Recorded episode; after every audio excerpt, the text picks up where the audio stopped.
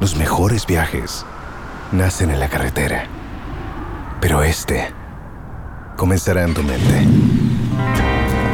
¿Escuchas ese rugido? ¿Sientes la experiencia de poder?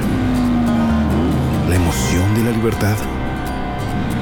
Ya estás preparado para vivir tu nueva aventura. Nueva RAM 1500. Hecha para vivir. RAM es una marca registrada de FCI US LLC. Sepetuko, kurunzi ya falsafa, falsafa ya matukio, hadubini ya uhalisia. Kinachoendelea sasa katika shirika la KEMSA ni mfano safi wa athari za utumbili wa mameneja kwa wafanyikazi wadogo. Serikali sasa imeamua kupiga msasa kazi zote zilizomo katika KEMSA na hivyo imewatangazia watumishi wote 900 kote nchini kwamba kazi zao zinaangaliwa upya. Wapo watakaofutwa. Hatua ya serikali inaarifiwa kutokana na usimamizi mbaya wa fedha za KEMSA, KEMSA kushindwa kutekeleza majukumu ya kununua na kusambaza vifaa vya matibabu ifaavyo kuifaa nchi nzima, shirika hilo kukosa hata kusimamia vyema njia za kuhifadhi vifaa na kukosa njia zifaazo za kugawa vifaa. Bodi ya KEMSA inasema kwamba shirika hilo limeshindwa kufanya kazi. Tukumbuke kwamba bodi ya KEMSA ambayo imetangaza haya ni mpya, iliteuliwa baada ya kuondolewa kwa ile bodi ya awali iliyokuwa inaongozwa na aliyekuwa seneta wa Murang'a Kembi Gitura.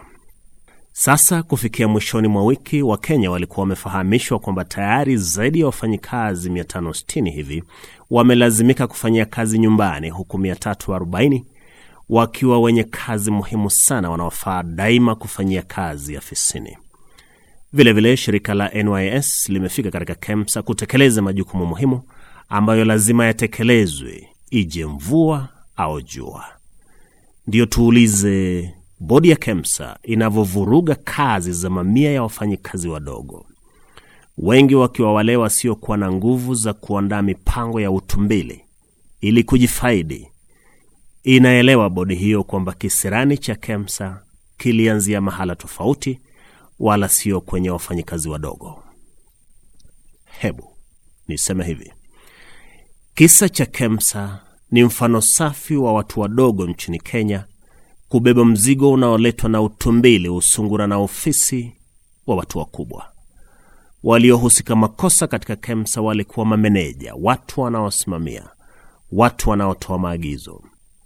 Ripoti zilizofichua visa vya wizi katika KEMSA wakati janga la korona lilikuwa linawaka moto mwaka 2020 zilionyesha kwamba walioanzisha mtandao wa kuiba mali ya umma katika shirika hilo walikuwa watu wenye mamlaka.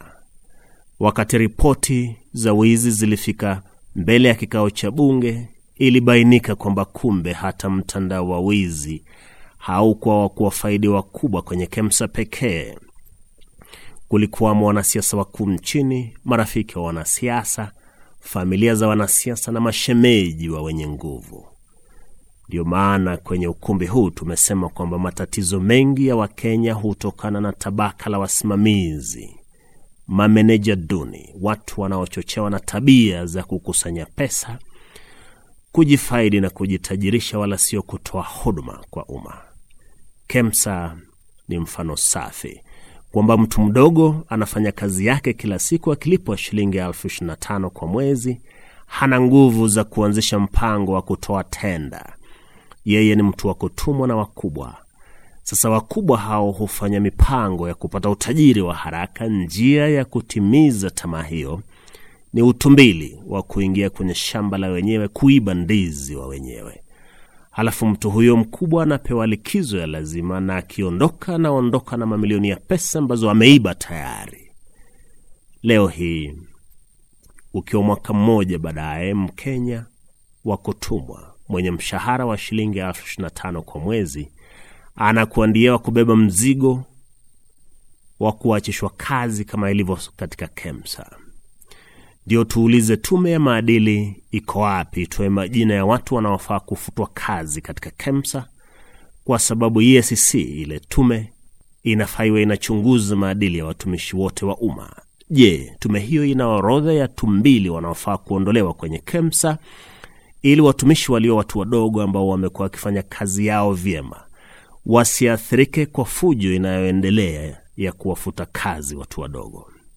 Na ndiyo nitasema hivi, Kenya yafaa kujenga desturi ya kuwaadhibu mameneja wanaofanya makosa, lengo likiwa ni kuwaokoa watu wadogo kwenye changamoto za kubeba mzigo wa makosa ya tumbili na sungura wengi ambao ni mameneja katika taasisi za serikali. Amerika huwa na njia za kuwaondoa mameneja wachafu bila kuwaumiza watu wadogo wanaofanya kazi yao na wasio na mamlaka ya kupanga njama ya kuiba mali ya umma. Katika KEMSA, mtu mdogo kwa sasa anaumizwa na hali tumbili alikuwa meneja. Na ndilo Sepetuko. Mimi ni Wellington Nyongesa. Sepetuko, kurunzi ya falsafa, falsafa ya matukio, hadubini ya uhalisia. Escuchas ese rugido. Sientes la experiencia de poder, la emoción de la libertad. Ya estás preparado para vivir tu nueva aventura. Nueva Ram 1500, hecha para vivir. Ram es una marca registrada de FCA US LLC.